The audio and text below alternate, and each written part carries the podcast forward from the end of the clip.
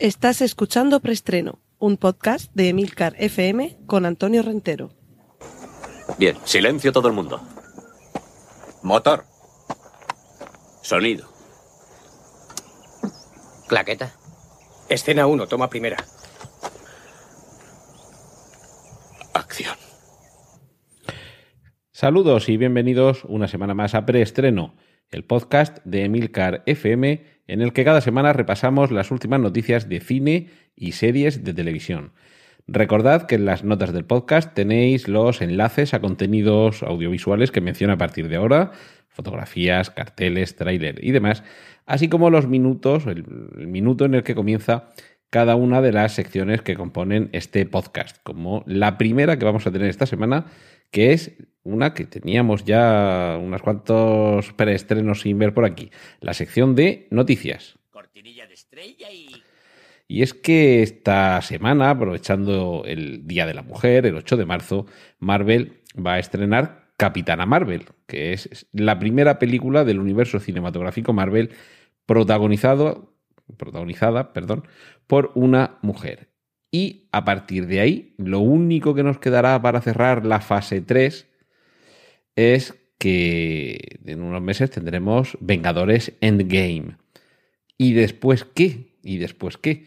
Pues os voy a contar un poco los proyectos cinematográficos que hay dentro del llamado MCU, Marvel Cinematic Universe, el universo cinematográfico Marvel. Vamos a dejar a un lado las películas de Spider-Man, les dedicaremos su espacio seguramente la semana que viene, y las películas que tienen que ver con los X-Men, porque aunque ya sabemos que Fox pertenece ya a Disney, las películas que ya están rodadas se hicieron antes de esa adquisición y por tanto, aunque en un futuro los personajes sí que se encuadren seguramente en este universo cinematográfico Marvel, de momento no lo están. Así que nos vamos a centrar en un somero repaso a las películas que están más o menos en preparación y que seguramente ya veremos en la fase 4. La primera va a ser eh, Spider-Man lejos de casa, aunque, eh, bueno, me acabo de contradecir porque decía que, todo lo que tenía que ver con Sony lo veríamos eh, la semana que viene seguramente, pero es que claro, esta en concreto sí que forma parte del universo cinematográfico Marvel, a pesar de que pertenece a Spider-Man y a Sony, que van un poquito por, por su cuenta, pero ya vimos Spider-Man Homecoming, ya vimos cómo quedaba integrado el personaje y su trama dentro del universo cinematográfico Marvel, y claro, esto continúa. Y supuestamente, supuestamente va a ser la primera película de la fase 4. Vamos a ver también Viuda Negra, un proyecto que hace ya mucho tiempo que se, rumorea que se iba a llevar a cabo pero ya está en marcha y lo que sabemos hasta ahora es que sería una precuela, mm, no estaría eh, ubicada cronológicamente en, la línea temporal actual, sino que al igual que sucede con Capitana Marvel, no vamos a ir al pasado, en este caso, antes de los sucesos que descubrimos en la primera Iron Man.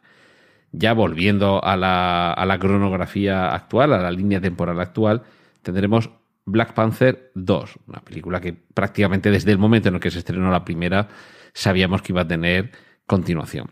Tampoco hay muchas eh, más informaciones sobre esto, como tampoco las hay sobre Doctor Extraño 2, que en cierta forma suponía ampliar un poco el, universo superheroico y además con un actor como Benedict Cumberbatch está claro que, que en fin, es un proyecto, la película funcionó bien y verle a él en, pantalla grande siempre, siempre va a ser un gustazo. Va a haber una tercera entrega, un Guardianes de la Galaxia volumen 3, aunque de momento parece más que claro que James Gunn no va a estar ahí. Y mmm, cosas nuevas. Esta fase 4 inevitablemente tiene que traer novedades todos los superhéroes que hayamos conocido en Iron Man, Hulk, Thor, los Vengadores, Capitán América, tienen que pasar temporalmente a un cierto segundo plano para que vayamos descubriendo nuevos personajes, nuevos grupos pertenecientes al universo Marvel, al universo de los cómics. Uno de esos personajes va a ser Shang-Chi, el llamado maestro del Kung Fu, que además es un proyecto que por lo visto lleva en marcha, eh, por lo menos las fases iniciales del desarrollo, desde el año 2005 Y el guionista va a ser, eh, o está siendo, o es, o ha sido, no sabemos todavía en qué fase de escritura está el guion, Dave Callahan, que fue el, el guionista de Wonder Woman. Y se supone que por el origen oriental del personaje va a ser un paso más allá en la inclusión racial, algo que ya ha demostrado tener un grandísimo éxito con Black Panther. Y dejó lo mejor para el final, Los Eternos, un- un- unos personajes, un grupo de personajes creado por Jack Kirby, el, rey, uno de los nombres míticos de los cómics Marvel, y que en esta ocasión va a dar lugar a todo un universo mucho más complejo, mucho más amplio, mucho más casi inabarcable que si juntamos a los Vengadores y a Guardianes de la Galaxia. Estamos hablando de una, de una raza que por su propia naturaleza, sus historias abarcan una línea temporal de miles y millones de años. Así que es seguramente el proceso más, eh, perdón, el proyecto más ambicioso dentro del universo cinematográfico Marvel y sin duda en torno a los eternos va a ser en torno a, a, a quien se vincule la evolución de, de, todo lo que vendrá con esta fase 4. Personalmente creo que tendríamos que haber tenido una fase 3 menos galáctica, que se nos podría haber presentado a los guardianes de la galaxia y haberlos dejado para, un, para una siguiente fase, porque ya nos hemos alejado del planeta Tierra. Y hay tantísimas grandes y buenas historias de todos estos superhéroes que contar sin alejarnos de la superficie de nuestro planeta, que ahora, y más después de Capitana Marvel, y con lo que vendrá en Vengadores Endgame, me, me parece, me malicio, me barrunto, que nos estamos alejando demasiado de nuestro planeta Tierra. Cortinilla de estrella y... Y ahora vamos con la sección de, de noticias de cine, de los estrenos que esta semana va, os voy a contar para que estéis atentos eh, los próximos meses. Lo primero, os voy a facilitar el enlace a un clip de la película Buscando a Steve McQueen, de la que, si no recuerdo mal, os hablé la semana pasada. Una película que aúna la acción, el humor, la persecución, basada en hechos reales. Y en este caso, no es un tráiler, como digo, es un clip, unos, un par de minutos de una, de una secuencia en la que vemos un momento más o menos dramático entre el personaje protagonista masculino y la que intuimos que es la protagonista femenina, su, pareja. Vamos a ver una, una discusión en los aseos de un bar de carretera. También tenemos un par de trailers nuevos de películas que una de ellas ya la conocíamos y otra no conocíamos la película, pero sí que deja un muy buen sabor de boca porque nos remite a una película que ha tenido un remake y bueno, las dos un poco nos ponen los pelos de punta. En primer lugar, Brightborn. Eh, literalmente se podría traducir como mm, quemazón brillante. Brightborn es el nombre realmente de una localidad donde vive el protagonista de la historia. A ver si hacéis memoria que os conté que era una especie de Superman terrorífico. Es decir, si de otra galaxia o de otro planeta nos llega un día una granja, un niño en una nave espacial dotado de poderes extraordinarios, lo normal es que pensemos en esa granja de Kansas con Clark Kent, criado por eh, Martha Kent y era Jonathan Kent, me parece como se llama el padre, ¿no? Bueno, ¿qué, ¿qué, sucedería si alguien con esos poderes, en lugar de ser el gran Boy Scout que es Superman, fuera alguien diabólico y maquiavélico que no va a dudar en aprovechar esos poderes extraordinarios para hacer su santa voluntad y ocasionar el mal en alrededor suyo. Eso era lo que nos contaba el primer tráiler de Brightburn y ahora tenemos un segundo tráiler en el que se nos vuelve a poner en situación esta trama que yo he apuntado, pero además ya vemos un poquito más del alcance maléfico de estos poderes. Eh, yo no lo encuadro en, un, en el género de superhéroes, yo esto más bien lo encuadro en el género terrorífico, pero claro, terrorífico porque va a ser malvadísimo este niño con habilidades extraordinarias. Echad un vistazo al tráiler y ya me decís si se os ponen los pelos de punta o no. Y el segundo tráiler, al que me refería eh, diciendo que nos remite a películas que, son de décadas anteriores, es el de la película Midsommar, eh, que me imagino que se debe pronunciar algo así como Midsommar, Midsommar, un, un vocablo de origen, pues seguramente celta o de alguna lengua de, del norte de Europa. que se refiere a, la parte central del verano. Mm, En inglés se debe, se debe decir de forma muy parecida, claro, Midsummer. Y decía que remite a, bueno, películas de hace décadas, eh, la más antigua, pero luego tuvo un remake en los años finales de los 90, principios de los 2000, principios de los 2000. Me refiero a El hombre de mimbre. Y es que la historia que nos cuenta el tráiler de esta película va un poco por ahí. Una comunidad rural, con ciertos ritos paganos, muy relacionados con la naturaleza, una especie de culto hermético, con, con unas referencias muy inquietantes y con un grupo de, de personas que llegan a, la localidad donde tienen lugar estos cultos y que se van viendo envueltas poco a poco en toda la, en toda la parafernalia que gira en torno a este culto, a estas costumbres ancestrales vinculadas con la naturaleza, pero que tienen un trasfondo terrorífico. Si no habéis visto la película original de El hombre de mimbre, protagonizada por Christopher Lee, y habéis visto la, el remake que protagonizó Nicolas Cage, mm, realmente no sabría cuál de las dos recomendaros, y esto espero que no me, que no me sacrifiquéis a mí por decir esto, porque realmente no es tan mala. El, el- el remake del hombre de mimbre, Wicker Man, Wicker es, es mimbre, Wicker Man, eh, se refiere a una figura eh, de forma humana que en torno a la cual se desarrolla ese culto. No voy a revelar nada más sobre el significado que tiene esa figura y, sobre las relaciones que establece el protagonista en esas localidades a las que va. En el caso de El hombre de mimbre es un policía que va investigando un crimen. Pero mm, yo, a ver, os recomendaría que por cronología simplemente vierais primero la versión antigua, porque además Christopher Lee siempre, siempre da gusto verlo. Una versión además un poquito camp y desde luego una versión muy desprejuiciada. Hay carne, hay carne, ¿vale? Se ve, como dice, como dice mi amigo, mi amigo Juan de, del podcast eh, Concepto Sentido, eh, se, ve, se, ve, se ven tetejas, se ven tetejas. Y mm, claro, la versión más moderna mm, recorta algunos de estos puntos un poquito camps, se pone un poquito, un poquito camps, no, que camps era el presidente de, la comunidad valenciana, un poquito camp. Eh, se pone un poquito más trascendental, mm, quizá trata de modernizar demasiado la trama y realmente consigue una película de intriga más que estimable, pero más más de intriga que de terror, sí.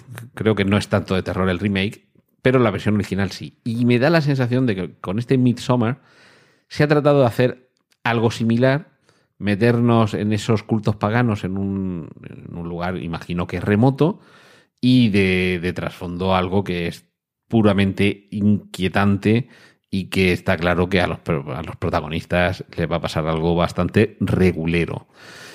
Mm, Si estoy equivocado, cuando se estrene esta película, me imagino que a lo mejor eh, mi error es de muy, eh, de, muy poca diferencia con lo que el tráiler deja intuir.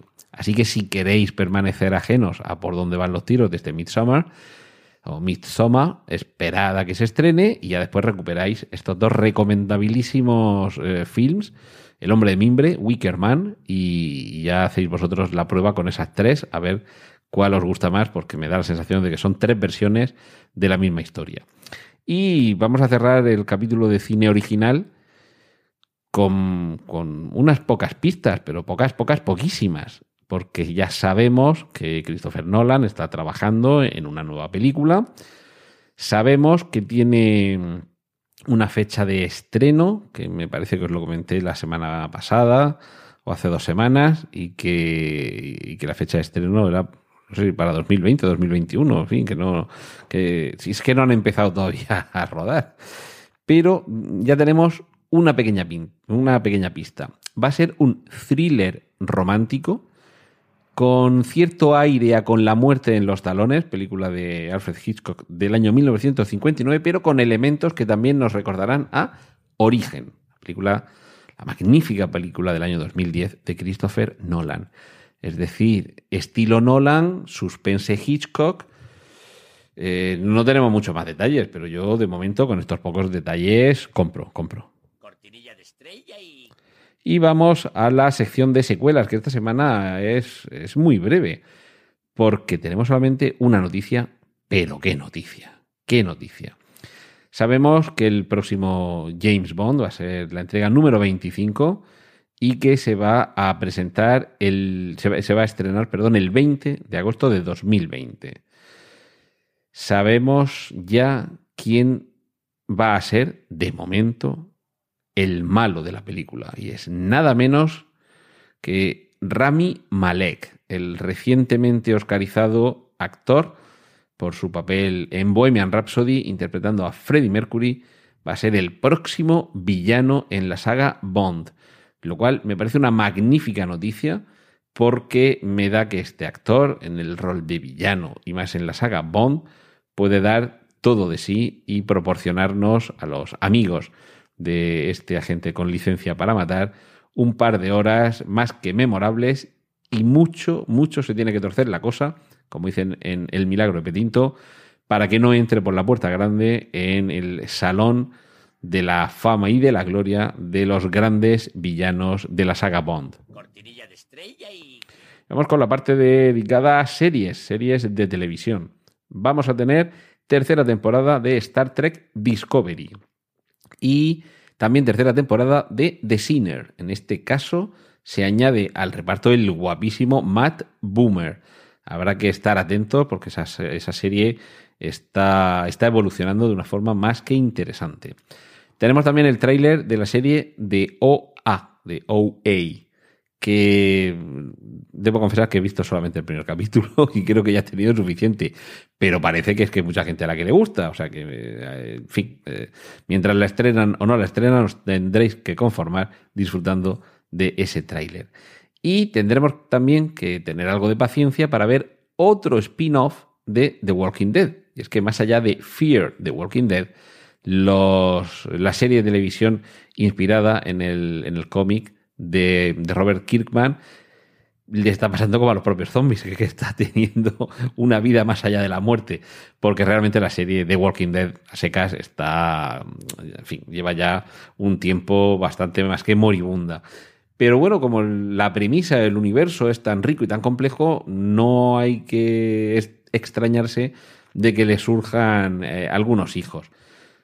Todavía no hay mucha información sobre este eh, nuevo spin-off. De hecho, mm, el presidente de AMC ya ha dicho que en breve van a anunciar la fecha de estreno, que ya tienen equipo contratado de creativos y que, eh, que tienen mucha confianza en, en, el éxito. Es decir, que todavía no está ni elegido el título, ni escrito, ni nada. Simplemente es la expresión de un deseo en el que se van a poner eh, a trabajar de manera inmediata y yo me imagino, me imagino que como muy pronto para, para el año 2020 sería cuando llegarían estos zombies. Es decir, que tendremos que tener paciencia. Ya sabéis que aquí en preestreno, si, si no tenemos paciencia, no vamos a ningún sitio. Cortinilla de estrella y... y ahora donde vamos es a la sección de cómics. Ya podemos echar el primer vistazo a Jared Leto protagonizando Morbius, una película basada en el personaje del mismo título y ambientada en el universo cinematográfico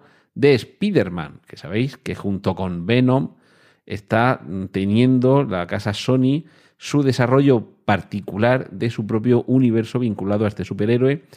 De momento, de momento no vinculado expresamente con el universo cinematográfico Marvel en el cine, están ahí jugando un poco a las cámaras estancas, o los compartimentos estancos, pero bueno, tampoco se le ve mucho a Jared Leto, ¿vale? Le vemos los ojos, el pelo, pero la claqueta está tapando parte de su rostro. Pero bueno, aún así nos podemos echar, eh, le podemos echar un vistazo a, a, cómo va a ser más o menos este, este nuevo superhéroe. Pero, bueno, que superhéroe personaje de cómic, vamos a recordar muy brevemente. El, en, los cómics, eh, Morbius es un bioquímico que tratando de curar una extraña enfermedad de la sangre se convierte a sí mismo en vampiro.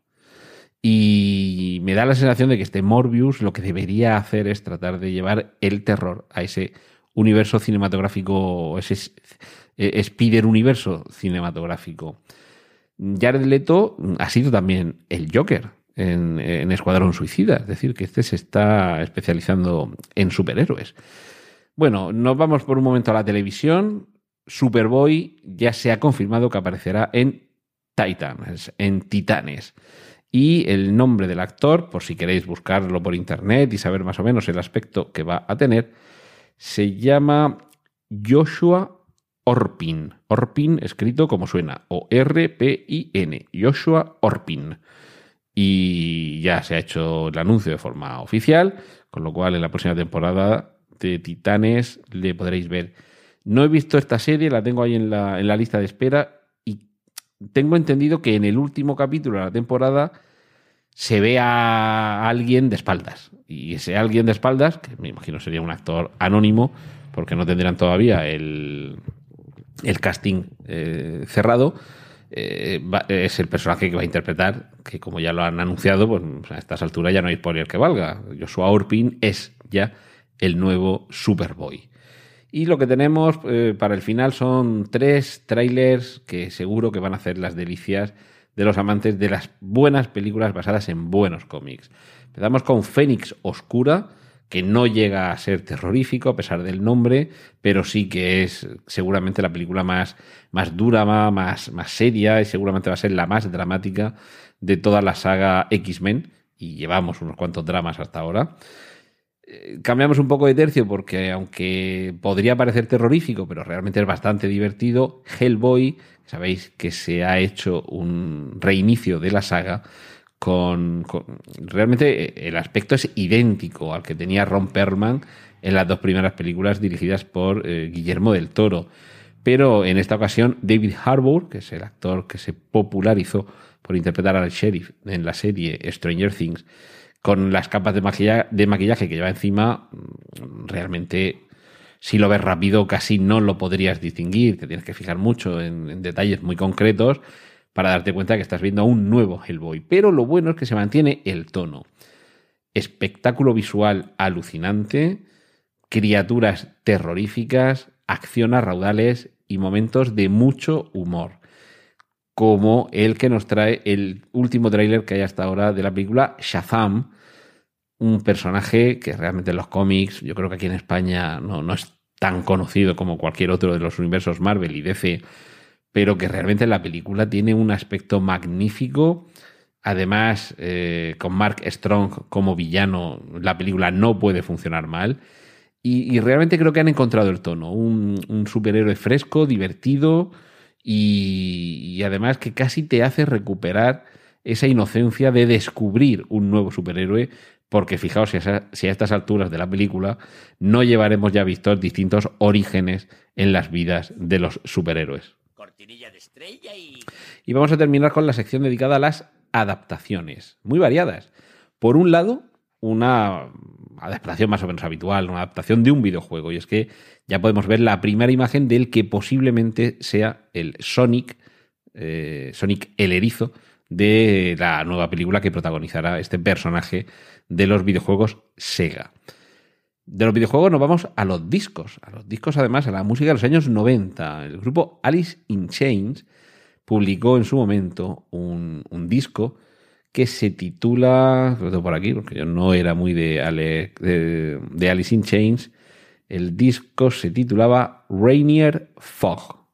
Mm, No sé si quiere decir mm, fog es niebla y rain lluvia, pues no sé si hace referencia a una, a una niebla provocada por la lluvia o niebla lluviosa, algo así. La cuestión es que basándose en esas canciones, con, con un director que no tengo por aquí el nombre, pues no, no tengo por aquí el nombre. Bueno, la cuestión es que con este, con este disco de fondo, con este disco como estructura sobre la que edificar una historia, se ha eh, efectuado la siguiente propuesta. Una película, 10 vídeos, Black Antenna, Rainier Fog. Es decir, se trata de una película que toma como base las 10 canciones de ese disco. En principio se van, eh, se van a presentar como 10 vídeos separados. Los dos primeros se van a poder ver desde este 7 de marzo y a partir de ahí se irán presentando el resto de los vídeos y cuando ya estén todos presentados, como si fueran videoclips, se pueden ensamblar y cuentan una historia unitaria. Esta es la singular propuesta de Black Antena. Y terminamos con la noticia que da título al preestreno de esta semana. Y es que Netflix ha anunciado de manera oficial que 100 años de soledad, una de las novelas cumbres de la literatura hispanoamericana, va a ser serie de televisión.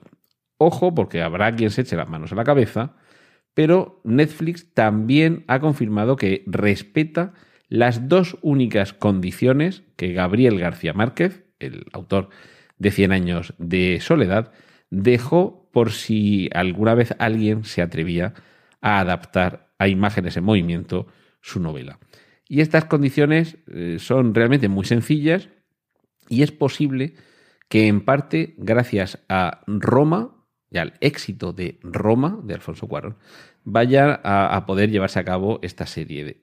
Porque, por un lado, una de las condiciones de Gabriel García Márquez era que Cien años de soledad no podía ser adaptado en una única película.